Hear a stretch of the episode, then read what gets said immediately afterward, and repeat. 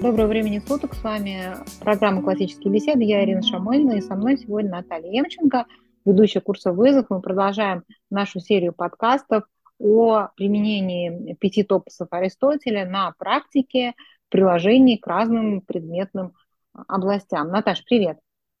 Привет! Сегодня мы будем говорить о науке, применять вот этот инструмент, 5 топосов Аристотеля, к научным объектам. Я напомню, о чем мы говорим, что 5 топосов – это группы вопросов, определения, тогда, когда мы даем определение тому логическому объекту, который перед нами сравнение, сравниваем его с другим, отношения, когда мы анализируем, да, как этот предмет связан с остальными, обстоятельства, в каких обстоятельствах он существует, и свидетельства, что о нем говорят исследователи его, да, например. Наташ, вот какую научную область мы сегодня возьмем?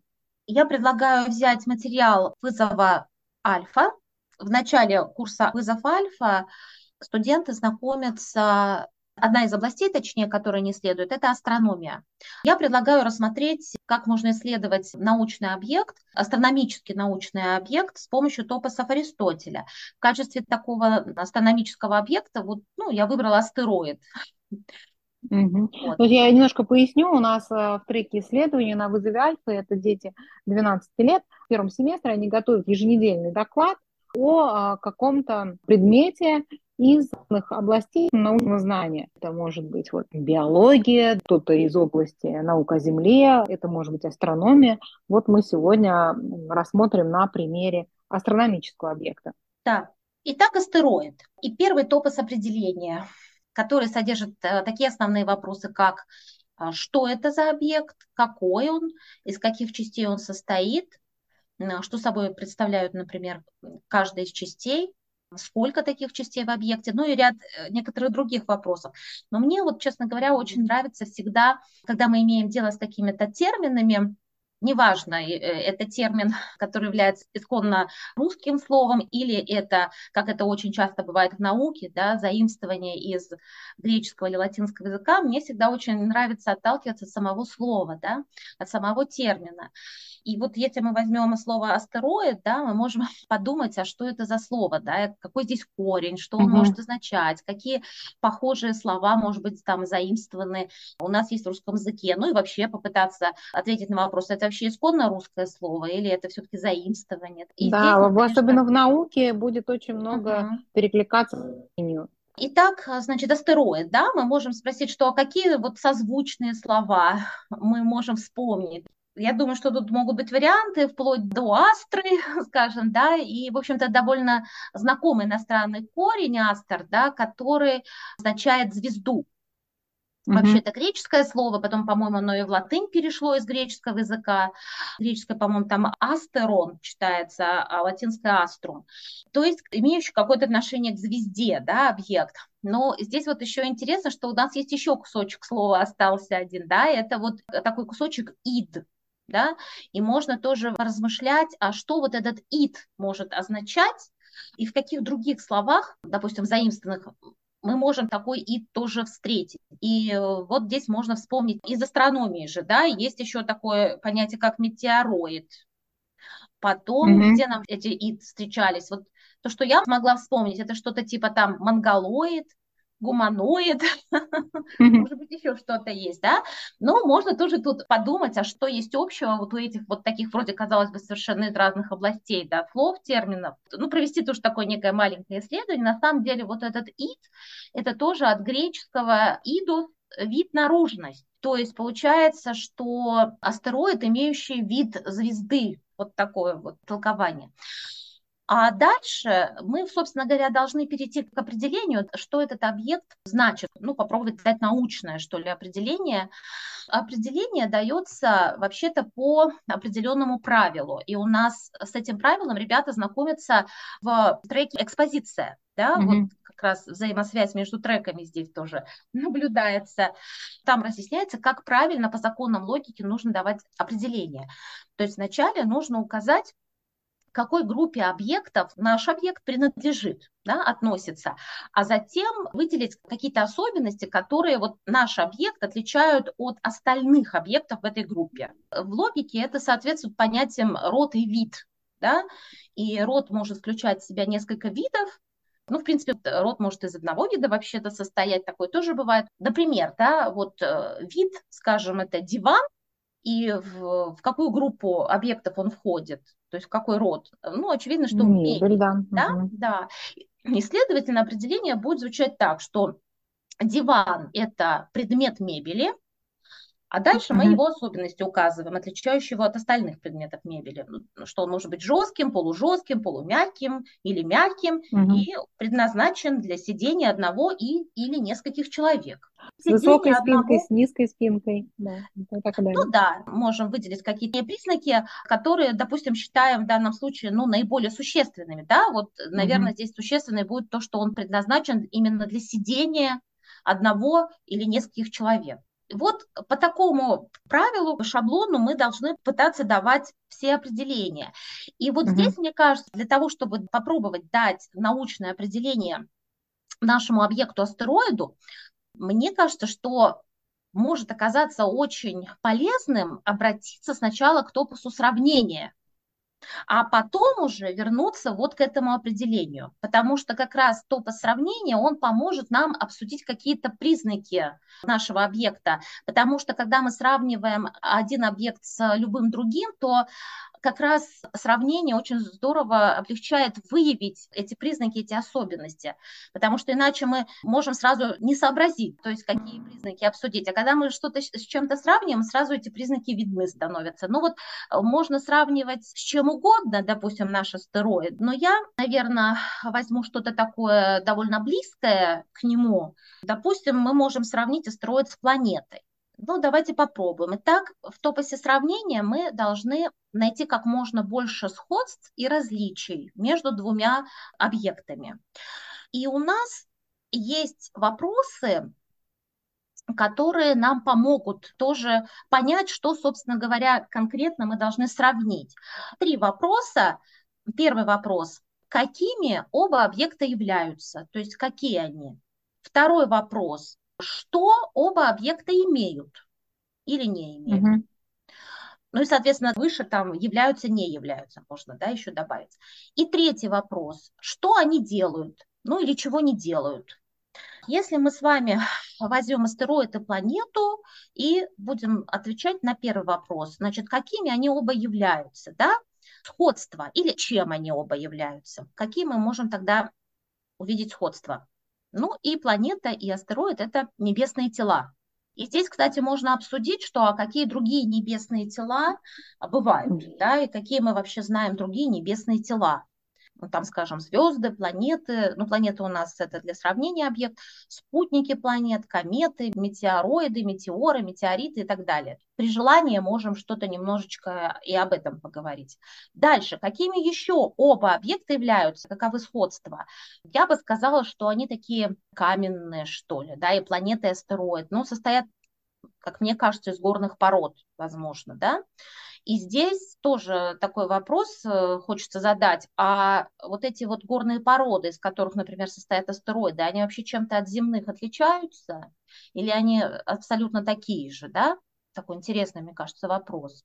Различия. Различия, конечно, в том, какие они, да, эти объекты, они отличаются по массе и по размерам. То есть астероиды, они, конечно, меньше, да, по размерам и по массе, чем планеты. Астероиды разные даются классификации, размеры, ну, там, скажем, в среднем от 30 метров в диаметре до 500 километров. А вот, скажем, такая Церера считалась крупнейшим астероидом. По-моему, в 2006 году ее перевели уже в статус карликовой планеты. То есть карликовая планета – это большие астероиды, очень крупные астероиды, да, то есть мы видим тут вот такая связь, да, есть. Кроме того, значит, в чем еще различие? Астероиды имеют неправильную форму. По сути, это такие большие камни, у которых форма неправильная. Вот все-таки планеты в этом смысле, они имеют форму более правильную, да, более такую сферическую, более ровную, что ли. Переходим ко второму вопросу в топосе сравнения. Что имеют или чего не имеют планеты и астероид? Сходство: и планета, и астероид могут иметь спутники, например. А что касается различий, то, ну, все-таки, насколько я понимаю, хотя это надо уточнять, многие планеты имеют атмосферу, но астероиды, конечно, никакой атмосферы не имеют. Астероиды никогда не имеют атмосферы, да? Да, никогда не имеют атмосферы, да. Дальше, я так честно скажу, что очень глубоко не изучала, поэтому данные надо перепроверять для тех, кого этот вопрос заинтересует. Мне кажется, что астероиды, они имеют довольно простую структуру. У них нет, допустим, там ядра, потом каких-то слоев. Они состоят из разного, грубо говоря, куска камня, да, то есть огромный кусок камня однородного, и не наблюдается какой-то структуры и слоев, как у планеты. Да, да, то есть строение гораздо более простое имеют. Ну и у нас есть еще вопрос, что делают, да, объекты, сходство. Но и планеты, астероиды движутся по орбите вокруг Солнца. И планеты, астероид вращаются вокруг своей оси. В чем же различие? Да? Различие астероиды в том, тоже вращаются, да? Вокруг... Да, вокруг Солнца и вокруг своей оси. А различие в том, что астероиды движутся с гораздо большей скоростью, чем планеты, чем даже карликовые планеты. Потом мне вот такое различие пришло в голову, что астероид, в принципе, может упасть на Землю, но мне кажется, что планета, другая какая-то планета, например, на Землю, будем надеяться, что упасть не может. Вот, ну да, просто интересно, как это происходит. Что, то есть астероид, он как-то слетает со своей орбиты и куда-то улетает. Ну вот да, это вопрос интересный. Значит, это мы можем потом еще позже в топосе отношений, да, вот когда исторически как бы будем контекст рассматривать, то есть можем вот поизучать, да, были ли такие вообще факты, что когда-либо астероиды падали на Землю. Но говорят, что да, правда, астероид, когда он, допустим, входит в атмосферу, он во многом сгорает, да, но не полностью, потому что он очень большой, да, в отличие там от метеороидов. Ну, в общем, тоже интересный вопрос, тут есть что покопать, скажем так. И вот мы назвали некоторые какие-то признаки в топосе сравнения, да, и теперь можно, в принципе, попробовать дать все-таки определение, что же такое астероид. Значит, итак, по нашему правилу, да, к какой группе относится и какие признаки отличают его от остальных объектов в этой группе. Значит, астероиды, мы скажем, что это небесные тела Солнечной системы диаметром от 30 метров до 1000 километров, и движущийся по орбите вокруг Солнца. Вот такое у нас получилось определение. Дальше здесь в топосе определения мы можем задаться таким вопросом, а какие бывают виды астероидов? Существует классификация астероидов, они классифицируются в зависимости от состава, из чего они состоят. И ученые выделяют 3 вида астероидов. Это углеродистые, в которых большое содержание углерода, вот, они отражают мало света, и поэтому их трудно обнаружить. Потом металлические, которые в основном состоят из железа и никеля, и кремнистые, да, то есть большое содержание кремния. Вот такая классификация астероидов существует в науке. Я думаю, что можно перейти к следующему топосу, это топос обстоятельства. Итак, в топосе обстоятельства мы задаемся такими вопросами, как в каком окружении, в какой среде, да, существует наш объект, вот что его окружает. То есть где он находится, мы можем в данном случае вот прямо этот вопрос использовать, где находятся астероиды. Ну, что мы можем сказать, что в Солнечной системе, да, мы это уже упоминали. Кроме того, мы знаем, что большинство известных на данный момент астероидов сосредоточено в пределах пояса астероидов. И вот этот пояс астероидов расположен между орбитами Марса и Юпитера. Мы можем посмотреть немножко дальше. Хорошо, Солнечная система. А Солнечная система, она где находится, да? Что ее окружает, Солнечную систему? В общем, я тут задавалась этими вопросами, так много интересного узнала.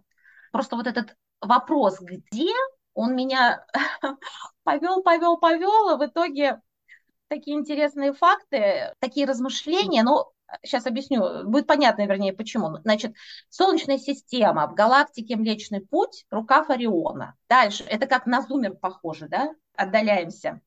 Где у нас находится Млечный Путь? Значит, Млечный Путь у нас входит в местную группу галактик. Местная группа галактик находится в местном сверхскоплении галактик. вот это вот скопление, оно входит в обширный галактический поток. Обширный галактический поток окружает черная бездна, в которой тонет свет. Представляете себе, что это вообще, с чем мы имеем дело? И дальше уже идет видимая Вселенная, которая составляет 92 миллиарда световых лет в диаметре. Это просто что-то невообразимое. Я по этому поводу посмотрела небольшое видео, снято впечатляюще. В общем, я очень впечатлилась всем этим, потому что это сразу наталкивает на какие-то размышления. Единственная мысль, которая первая приходит в голову, это вот о величии Господа. Да, поэтому очень удачно мы параллельно с этим в треке рассуждений читаем это все не просто так. Естественно, возникает вопрос, что это не могло, вот, наверное, само собой из мусора возникнуть. Да. Ну, такая сложность. Масштабы, эти объемы не укладываются совершенно в голове, да. не вмещаются. В нашей голове, да, всегда вот это было, помню, с детства интересно, я не могла себе представить, а как вот это вот бесконечность, если да. Она понимала, что есть Вселенная, да, поражало, что наш мозг это не может вместить, что такое бесконечность, как это? Да, а да, если да, она да. конечна, то там что? Стена? Да. Как в это, в Трумен-шоу доплываешь, там просто стена такая. За стеной. У нас просто мозг не может охватить вообще. Очевидно становится, что это создано каким-то разумом, несопоставимым абсолютно по масштабу с нашим. Да, конечно. Я даже хотела сказать, что так или иначе держим в голове и обсуждаем, что Господь всемогущ, что Он бесконечен и так далее, что Он пребывает в вечности. Эти слова, они, знаешь, честно говоря, как-то становятся уже, к сожалению, какой-то некой обыденностью. Ну да, ну бесконечность, ну вечность, ну всемогущий, да, привыкаешь к этому. А когда ты смотришь на это творение, то ты понимаешь, что тот, кто создал, он гораздо более бесконечен, да, и могуществен, чем вот это его творение. И какие-то свежие мысли да, рождаются в голове. Да. Так, ну вот хорошо, ладно, что у нас? Да, что у нас еще осталось? Обстоятельства еще пара вопросов. Значит, как мы можем наблюдать астероиды? А можно их вообще наблюдать невооруженным глазом, например, на небе, да? Такой вопрос. Если нет, а с помощью телескопа, то есть при каких условиях мы можем их наблюдать? А сколько астероидов существует, например, в Солнечной системе? Для примера, да, теперь давайте возьмем топосоотношение. Значит, топосоотношение – это причинно-следственные связи и также вопросы «почему?», «зачем?», «каковы последствия?», да, основные вопросы. Мы можем здесь задаться каким вопросом. А известно ли что-нибудь о происхождении астероидов, да, откуда они взялись? Здесь придется как-то столкнуться, опять же, таки, с вопросом о происхождении Вселенной в целом. Да? Такой вопрос. Могут ли астероиды быть обломками, например, взорвавшейся планеты? Вот это уже причинно-следственные связи, значит, здесь можно подумать, не просто выдвинуть гипотезу ни на чем не основанную, а на основе той информации, которую мы раньше озвучили, да, признаки. Вот если хорошо подумать, то вряд ли астероиды могут быть обломками планеты, взорвавшейся, потому что, помните, мы говорили, что они делятся на три вида в соответствии со своим химическим составом. Существенные различия химического состава астероидов исключают эту возможность происхождения их из одного тела. Вот. Поэтому это уже такой вопрос на подумать, да? Можно попросить, например, студентов там, или ребят высказать предположение, что это, откуда они могли вообще взяться, да? Любые гипотезы тоже приветствуются, но желательно обоснованные. Еще в топосе отношения обычно мы задаем такие вопросы, а что оказывает влияние на астероиды? От чего они зависят? Да? Есть ли какие-то объекты другие, от которых они зависят? И вот здесь понятно, что придется нам обсудить тему гравитации, потому что как бы они участвуют в гравитации, поскольку такой гравитационный баланс у нас во Вселенной есть. Потом здесь можно обсудить вообще, что такое центробежная сила, почему они, эти астероиды, там, так же, как и все остальные небесные тела, там не улетают куда-то, да, а движутся по орбите, по определенной. Вот. А центробежная сила, я только недавно поняла, где-то услышала, что это, оказывается, она связана с инерцией. Ну, то есть это уже такие немножечко темы из физики, но, в принципе, они здесь вполне себе уместны, мне кажется, да, для того, чтобы постараться все-таки понять. Мы же хотим как бы проанализировать, понять, да, какие-то вещи, поэтому у нас так или иначе вот немножко переключаемся на другие области. Дальше вопрос можно такой задать. Хорошо, а на что сами астероиды влияют? Они, в свою очередь, влияют ли на что-то, оказывают ли влияние, да? Наверное, они как-то вот в этом балансе гравитационных сил участвуют, да? Еще вот такой вопрос. Почему пояс астероидов расположен именно между орбитами Марса и Юпитера? Каковы могут быть последствия? Да, вообще, возможно ли, вот мы с тобой задались этим вопросом, а возможно ли падение астероида на Землю? Да? Что может его заставить сойти, там, например, с орбиты или откуда-то там прилететь? Что может произойти? Если это возможно, то каковы могут быть последствия падения астероидов на Землю? Известны ли такие факты в истории науки? Вот такой вопрос. А могут ли астероиды принести нам какую-то пользу? Можем ли мы как-то их использовать на благо? Если мы тоже вспомним, что выше в токосе сравнения, в определении мы говорили о том, из чего эти астероиды состоят, да, что есть астероиды такие металлические, которые содержат огромное количество там железа, никеля, титана, кобальта, платины и вообще других элементов. И в принципе теоретически, наверное, как-то можно использовать эти ресурсы. Мне очень тоже нравится еще в топосе отношения вопрос «Зачем?». Как вы думаете, в чем смысл существования астероидов? У нас, в принципе, мы обсуждали, да, оказывают ли они на что-то влияние, но вот здесь зачем они нужны нашей Вселенной, эти астероиды? Вот. Можно тоже какие-то предположения высказать. Ну и при каких условиях существования было бы невозможным, это пересекается с топосом обстоятельств, такой вопрос, да, когда мы обсуждаем условия существования, что окружает астероиды. Да. Потом можно в этом же топосе отношений, поскольку мы говорим, что отношения, это всегда немножко как бы связано с категорией времени, да, это что-то про прошлое, что-то про будущее, про причины и следствия. Поэтому здесь мы можем обсудить также историю изучение астероидов, то есть какова история, кто первый открыл астероиды. Ну, а вообще это, кстати, с топосом свидетельства тоже перекликается. А кто первый открыл астероиды, как их исследовали, эти астероиды, какие методы исследования применяли, что исследовано об астероидах, известно.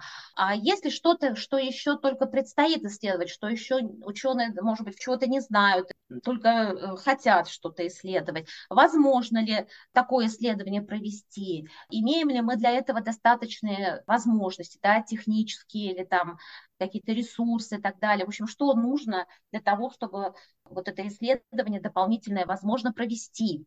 Это вот что касается топоса отношений и свидетельства, потому что здесь, может, свидетельство затронули, потому что свидетельства у нас говорят о том, где мы можем найти информацию, да, об астероидах, кто изучал. Но и обязательно в топосе свидетельства мы всегда, когда это возможно, обращаемся к священному писанию, пытаемся найти, есть ли какие-то строки, посвященные нашему объекту, или в целом, например, астрономии, или мы касались вопроса происхождения Вселенной, мы можем здесь посмотреть, допустим, книгу «Бытия», например. Мы можем обратиться к материалу программы «Основы», потому что в основах у нас были студии, которые связаны с нашим объектом изучения. Мы проводили эксперименты, то есть вот все, что у нас, тот фундамент, который в основах, да, мы закладываем, мы, конечно же, тоже все это вспоминаем и используем в нашем исследовании. В качестве материалов, да, у нас есть прекрасные научные карточки, изданные «Классическими беседами», которые... Да, очень удобно, и это прекрасная отправная точка, да, для того, чтобы да, вот ребенку подготовить доклад. Хочу еще раз пояснить, то изложение материала, которое Наташа сегодня представила, это результат исследования, с которым дети уровня вызова альфа, это 12 лет, они приходят еженедельно на занятия, на встречу в сообществе в первом семестре. Да? Берется какой-то логический объект из естественно-научной области, астрономия является одним из них, на какой-то конкретной неделе, да, предлагается взять астрономический объект, и вот ребенок уходит домой с вот этой идеей о том, какой именно объект из астрономии, может быть, это будет Солнце, да, вот какой-то ребенок, например, взял астероид, да, он будет изучать. И Отправной точкой может являться наши карточки. Рынок может там энциклопедии. Мы просим использовать не менее 2 источников.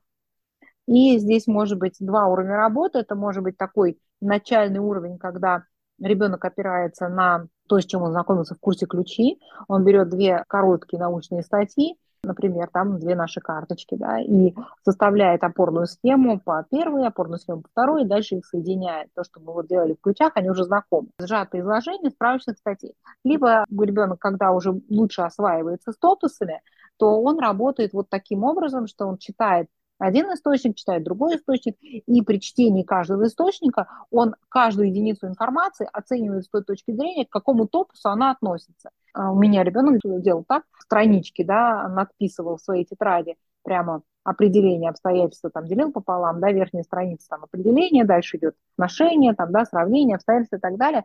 И вот он читает статью и заносит сразу информацию в какой-то из этих топусов. И он каждую единицу информации оценивает с точки зрения того, к чему она относится. Это очень здорово помогает как бы структурировать тоже мышление и стимулирует детей, еще больше повышает их интерес при изучении выбранного ими объекта. Да.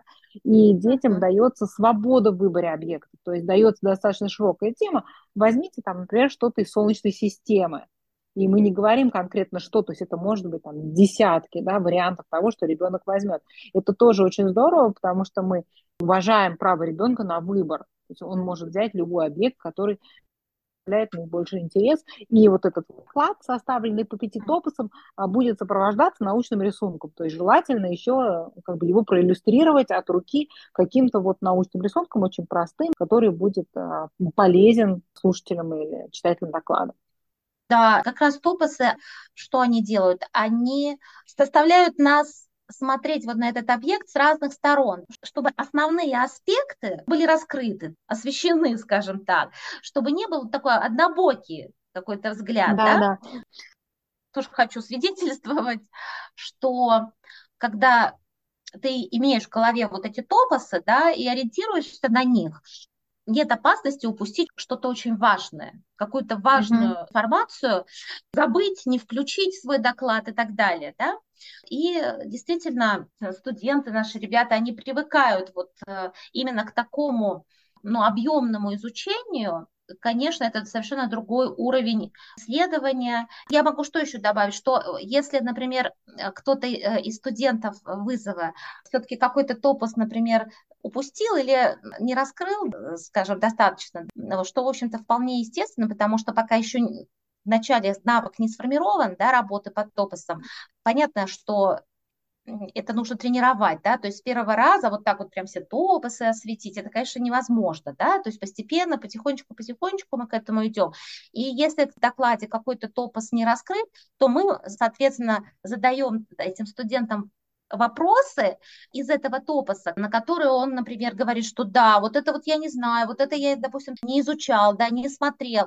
И таким образом вот тоже студенты привыкают ко всем к этим вопросам, и постепенно они уже привыкают работать со всеми топосами.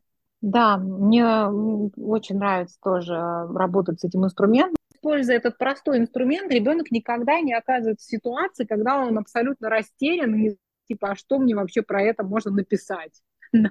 У него сразу возникает в голове много вопросов, и запускается вот этот мыслительный процесс. Да, почему мы говорим о том, что классическое образование учит думать. Наташа, спасибо большое. Спасибо всем нашим слушателям. Надеюсь, мы были сегодня полезны, и мы продолжим эту серию подкастов по научным областям. Все, всем пока.